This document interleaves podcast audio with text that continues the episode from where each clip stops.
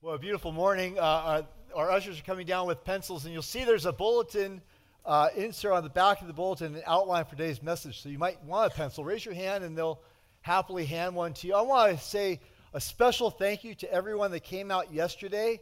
Thank you so much for all those that came, volunteers that came to beautify the grounds and the campus, and inside and out. It's incredible. If you probably came in a rush to get to church, but take a moment and linger around the gardens and around the facility.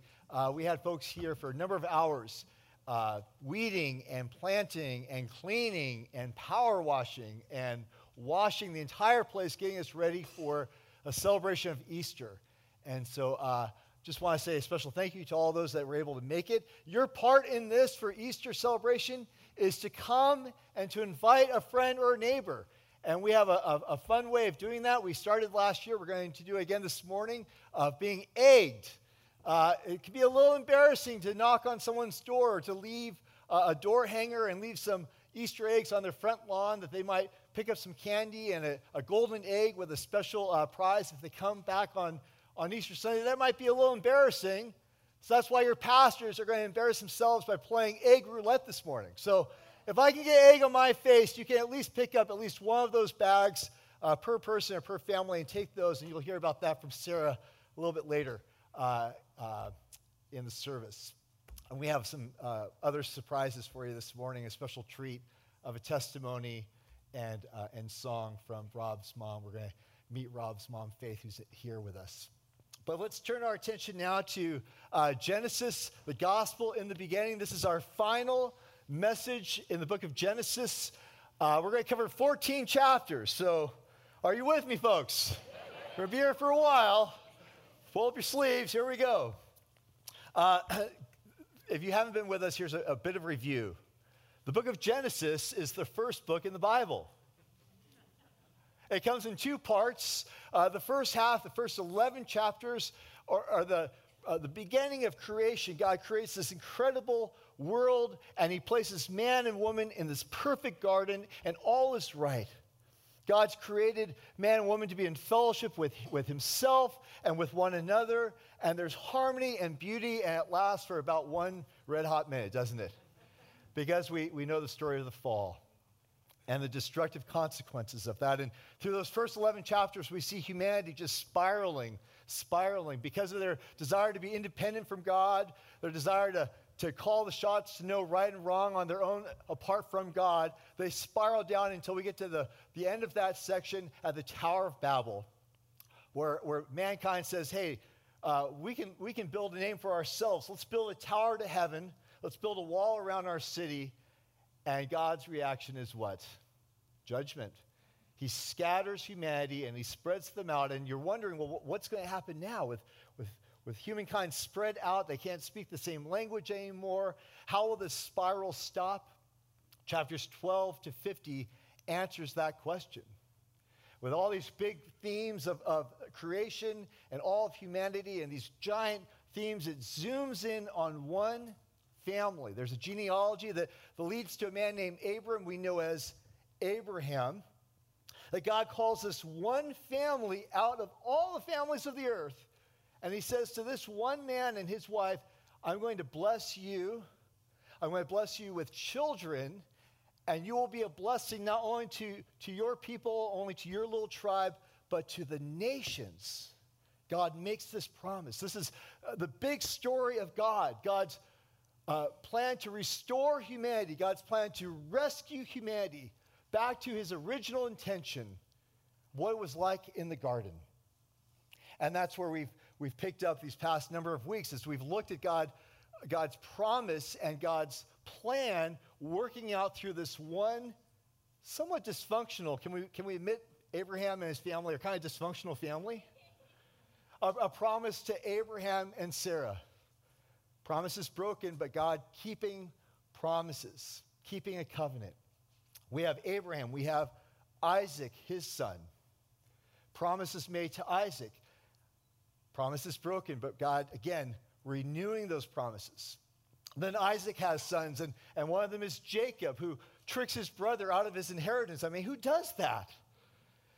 And yet God renews a promise to Jacob. And now here we come to the end of the story, the final chapters of Genesis, beginning in chapter 37 to the end of 50. Jacob, he has 12 sons. And here we are, you've got a little outline of what happens to this very dysfunctional family. But how God uses this one family line to see his plan of redemption unfold. So here's a very brief overview of the story of Joseph. Ready? Jacob has 12 sons. Joseph is the 11th son, and he's the favorite son. He's pampered. Joseph is the favorite son. How do we know that? Well, because Jacob and his wife give him what? A Technicolor dream coat, right? You know the Technicolor dream coat? And not only is that not enough with that big of a family, that he gets this special coat that shows that he's somehow favored among all of his brothers who are working hard, they're doing their best. Joseph is a bit of a dreamer. He likes to kind of wander around and daydream, but really these are visions that God's given him. His brothers are already not really liking him so much, but he doesn't make matters any easier for himself. What does he do? He comes to his brothers and says, "Hey guys, I had a dream that one day you would all bow down to me with mom and dad, and all of you just bow down, grovel at my feet. What do you make of that dream? Isn't that something?" And what's their reaction? "Oh, we got to get this guy out of here. We got to get rid of this kid."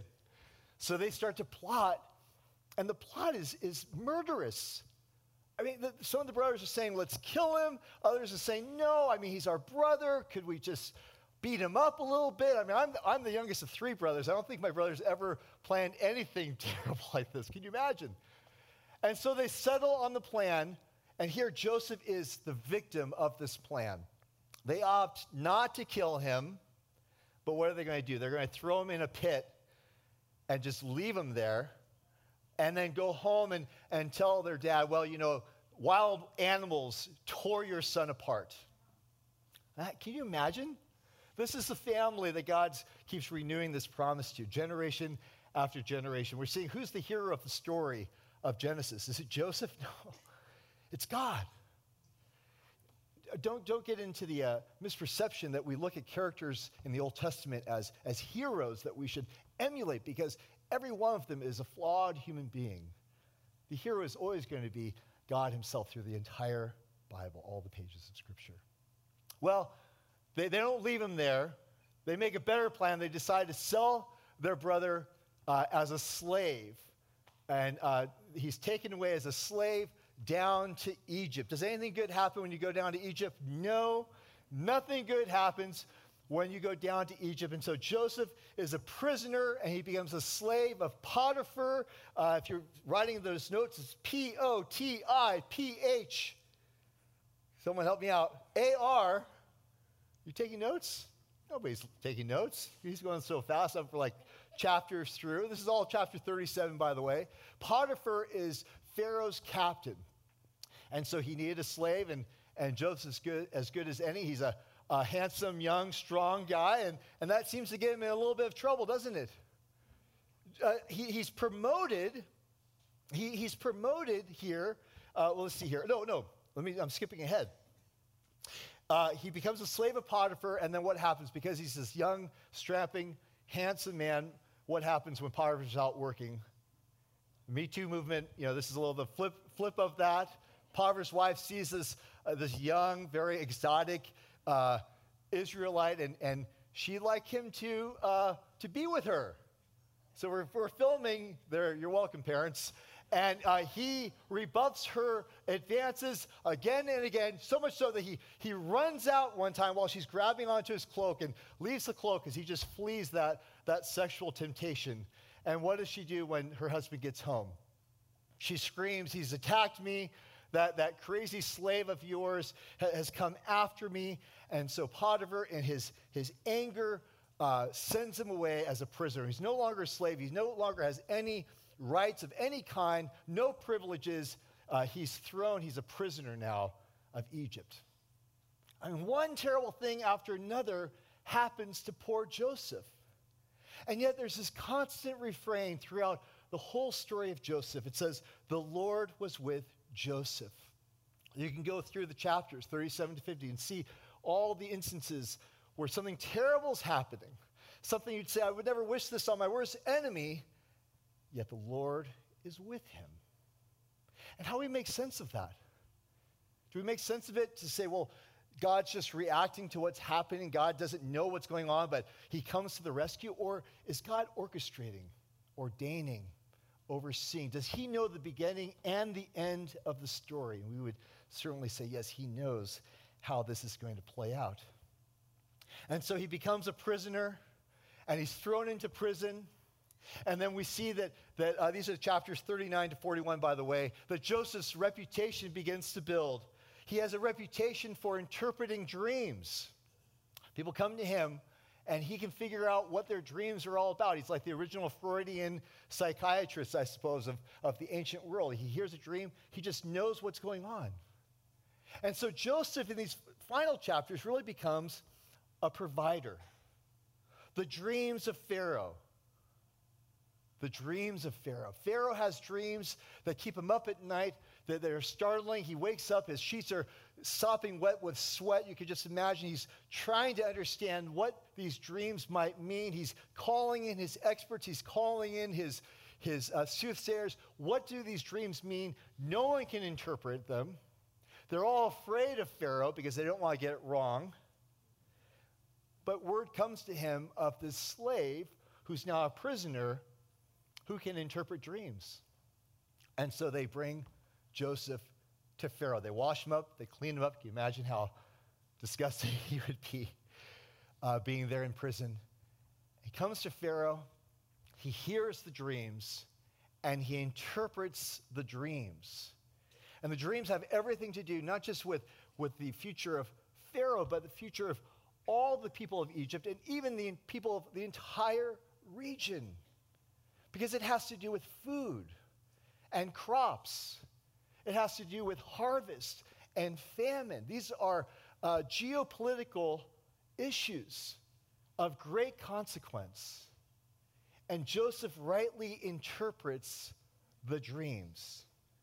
And so we have the promotion of Joseph. He goes from being pampered, he becomes a prisoner, now he's becoming a provider. He's promoted to really the head of the whole kingdom, because Pharaoh, of course, is Pharaoh. He's king. He's basically a god. But who runs the day-to-day?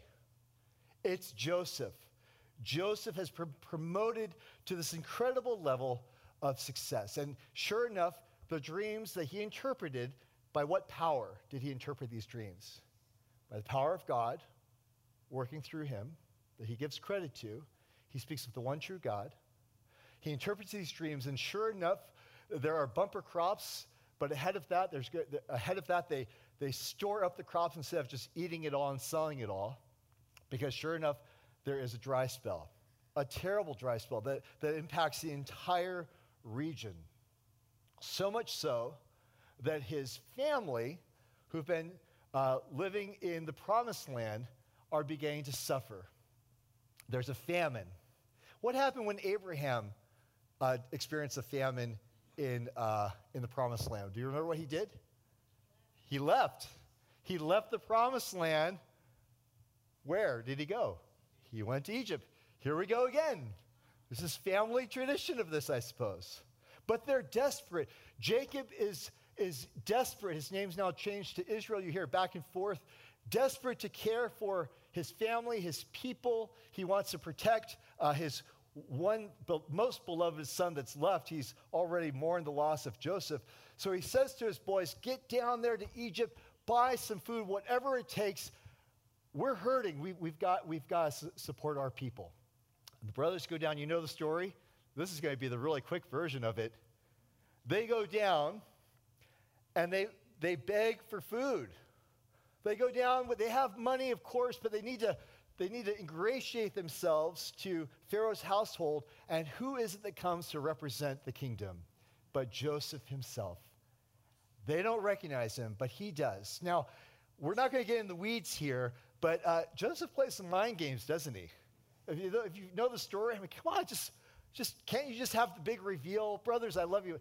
he kind of messes with them, little mind games. He's like, well, I'll give you a little bit of food, but leave one of the brothers, come back, or I'll kill him. I mean, gosh, he's really, really turning the screws on them for this reunion.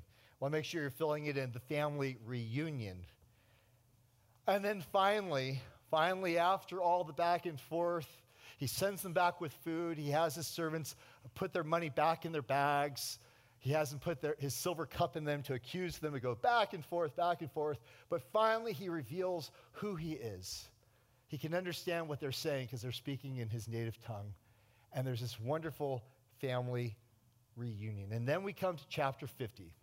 And this is the text I'll read in just a moment, where the patriarch of the family, Jacob, has died. And now the brothers, knowing human nature, knowing what they did years before, knowing how they would react, they think, now that dad's gone, our very, very powerful brother, he's going to have our heads. This is going to go terribly wrong. You see, even though there was a family reunion, there hasn't been real reconciliation. Yeah, those of us who know about peacemaking, you can apologize and say, it's fine, I forgive you, but there has to be a real reconciliation. And that comes here, and here's the text on the screen, chapter 50, verses 15 to 21. When Joseph's brothers saw that their father was dead, they said, what if Joseph holds a grudge against us and pays us back for all the wrongs we did to him? So they sent word to Joseph saying, quote, your father left these instructions before he died. This is what you are to say to Joseph. I ask you to forgive your brothers the sins and wrongs they committed in treating you so badly. Was this in his last will and testament? Now please forgive the sins of the servants of God, of your father. When this message came to him, Joseph wept. His brothers then came. They threw themselves down before him, saying, we are your slaves. But Joseph said to them, don't be afraid. Am I in the place of God? Think about all that arrogance, that pampering that produced that arrogance in himself, and now he says, am I in the place of God? You intended to harm me, but God intended it for good to accomplish what is now being done, the saving of many lives. And so really concludes the story that began in the garden, and we see God's plan of salvation, God's rescue plan playing out here to the end of the story of Genesis that will lead into the Exodus account. Really, this sums up all of the story of Genesis, the gospel in the beginning, when Joseph says these prophetic words, you planned it for evil, but God planned it for good and saved many lives. Humans keep choosing evil, like Joseph's brothers, like Potiphar and his wife. But God, with working through his servant Joseph, has a rescue plan that's right on time to restore people back to the garden life. What's more, Joseph is like a Christ-like figure, isn't he? Like a lamb, he's led into slavery and into prison and worse. And yet through that terrible ordeal, he's lifted up as a lion who saves the tribe of Judah, his brothers. Do you see the foreshadowing of where we're going on Easter Sunday? The Lamb of God who takes away the sins of the world. The Lamb of God slain on the cross, yet is lifted up. He goes down to the pit. He destroys what Satan has held on to in his plans. And he's resurrected as the Lion of Judah to rescue many lives. What you meant for evil, to harm me, God has used for a greater good. This is a foreshadowing of the gospel. This is the gospel in the beginning. Application. Number one, every sermon can end it this way every time. Trust God. Trust God. If we've learned nothing else from the book of Genesis of an application, it's this. Take God at his word.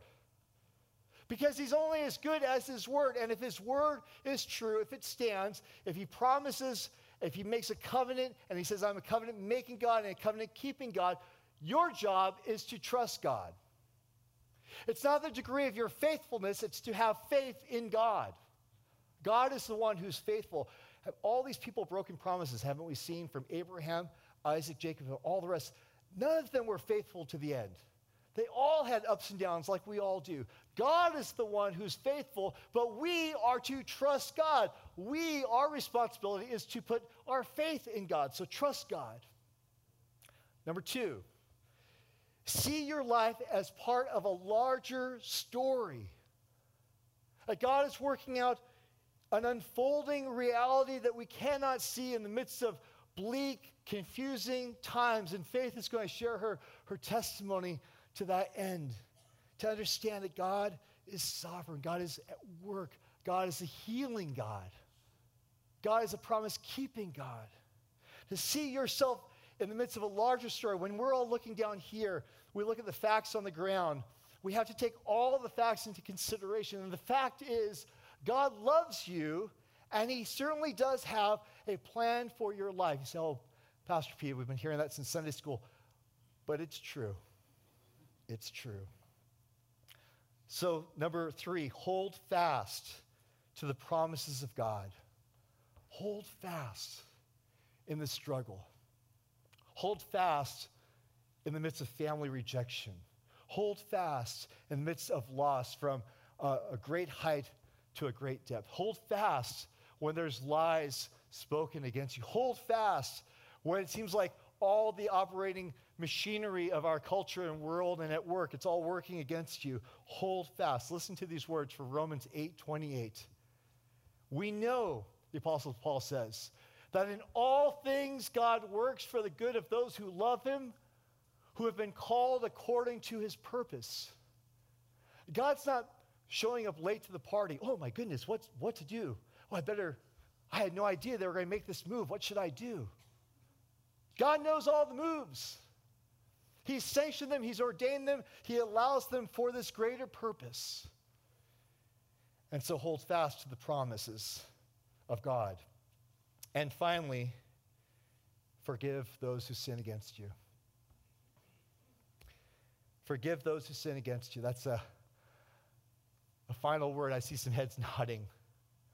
You know, we're going to come together on Good Friday, and I really hope that you come. We have 9 pastors from our area representing 8 churches in our valley that are going to be here for Good Friday service, where we will commemorate that fateful day that we call good because of the great suffering that Christ did. It was good for us that he did this, the forgiveness of our sins. And so, brothers and sisters, I just pray, even right now, you're thinking of someone that you have a grudge against or a grievance. Even now, you have someone that has harmed you and has hurt you. You have every right to just write them off, like Joseph to his brothers. Before we get to Good Friday, before we come to the communion table of that service, I pray with you, I plead with you, forgive. Forgive, be a peacemaker, work that out.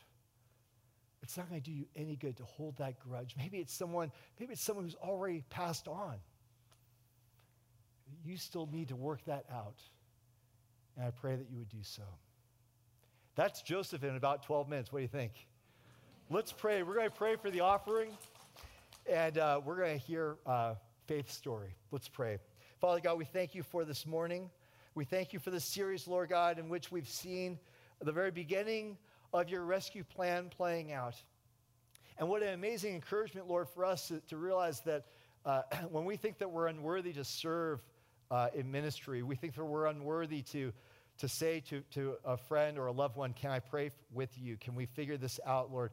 In all the ways that we feel unworthy, we're reminded here, Lord, of all these men and women that you worked through who were truly unworthy and unsavory and dysfunctional, and yet your grace was evident again and again, that you used people where they're at to take that next step of faith.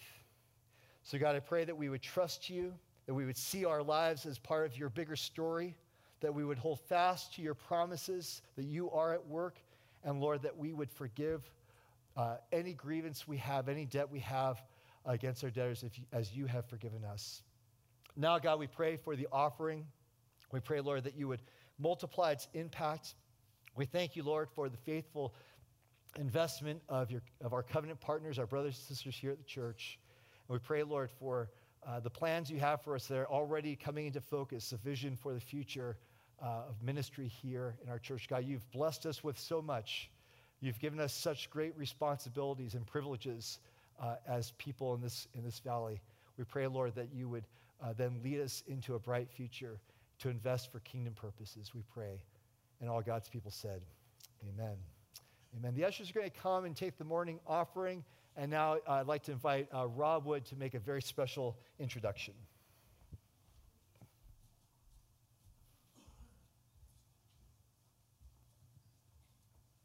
Hello. Oh, there we go. Well, my brother was here, and now my mom is here. And one by one, I'm getting to introduce everyone to the Great Pacific Northwest. And so I do want to introduce you to my mom, but before I do, she's going to share a little bit today about her testimony. And I think she was born saved, so it's not a testimony like that. She was one of those. She's a pastor's kid, like I was a pastor's kid. And pastor's kids need a lot of prayer, right? Amen. But she had a stroke about 2 years ago. And when I walked into the hospital, she laid in the bedroom for hours and hours and hours with no one coming for her. And when we found her, she was wrapped up like a little pretzel and laid on a hospital bed, and she couldn't tolerate any type of light and didn't know my name or her name. And now through steady healing from the Lord and through some more stuff she's going to share with you, I just think it would be a great encouragement for everyone to hear a little bit about my mom. So everyone, please welcome Faith Hankins. Ain't she cute? Got your Texas boots going there. Hi, y'all. It's good to see y'all. This is the first time to show you my testimony, right? So I have notes. Of course, this is my son. He's right here. And, of course, I like him. Anyway, I birthed him. I have 4 children. And they're all out now. They're running around, so I hope they're doing good. But anyway, these are my notes. It was a typical day of teaching piano and voice. I did that in piano, so. Out of nowhere, a bad migraine-like headache struck. Hi, my name is Faith Hankins, and I have a testimony, right? After scooting my student and her dad out the door, I laid down, head pounding. 17 hours passed. I had a stroke. I did not realize it, and no one did either. Many came knocking on my door to check on me. I could not answer. Finally, my daughter, Audrea, and her friend Sue arrived. Audrea had Sue pray healing scriptures on the way to the hospital. Thirsty, hungry, and afraid, I found myself in a hospital gown going through a loud MRI machine, unable to understand questions, unable to talk, but able to believe I would be okay. In Jesus' name.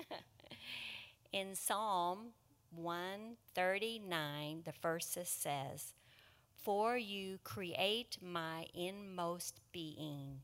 You knit me together." I think that was wrong. "You knit made me together on my mother's womb. I praise you because I am free, fearfully and wonderfully made.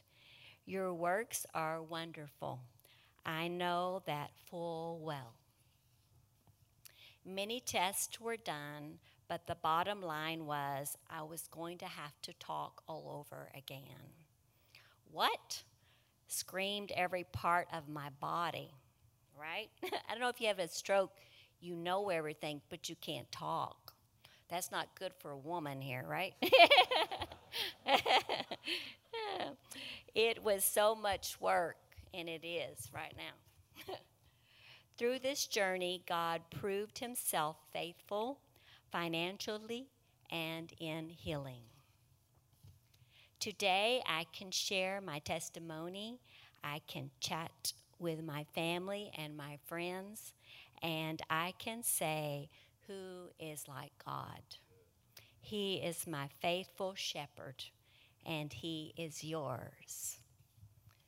Jesus said, Matthew 11:28-30, are you tired, worn out, burnt out in religion? Come to me, get away with me, and you'll recover your life. I'll show you how to take a real rest. Walk with me. Watch how I do it. Learn the unforced rhythms of grace. I won't lay anything heavy or ill-fitting on you. Keep company with me, and you'll learn to live freely and lightly. So, praise God. God can do anything.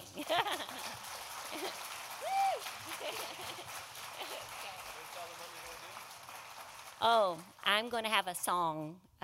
Before I had a stroke, I had a lot of songs, but then I had to find the songs. I had to find all these songs again. You know what I'm saying? Okay, thank you. My mom released an album after she had the stroke. It is available online.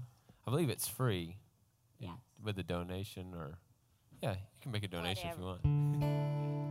You can do it. And this is called Oh What a Name. Yes, the name of Jesus. Okay.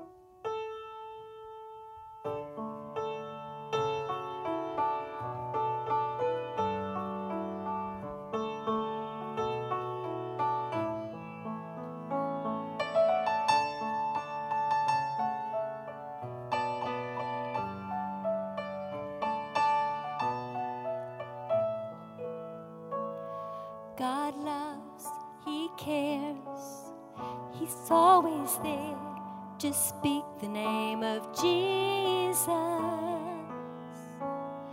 In love he stands. He's always there. Just praying this Jesus. Forever God and still man. He's calling out for you. And every time that you pray, he heals every word you say, Jesus. Oh, what a name. Oh, what a name. Heals all our pain. Jesus. Oh, what a name. Oh, what a name. Breaks every chain.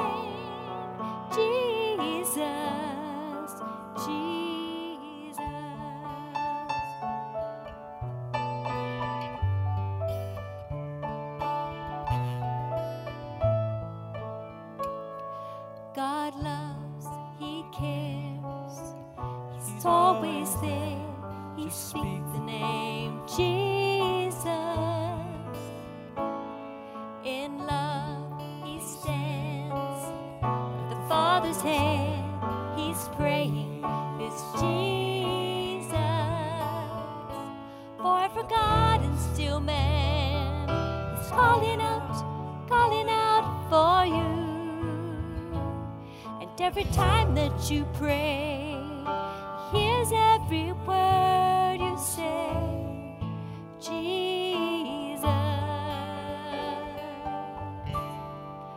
Oh, what a name. Oh, what a name. Heals all our pain.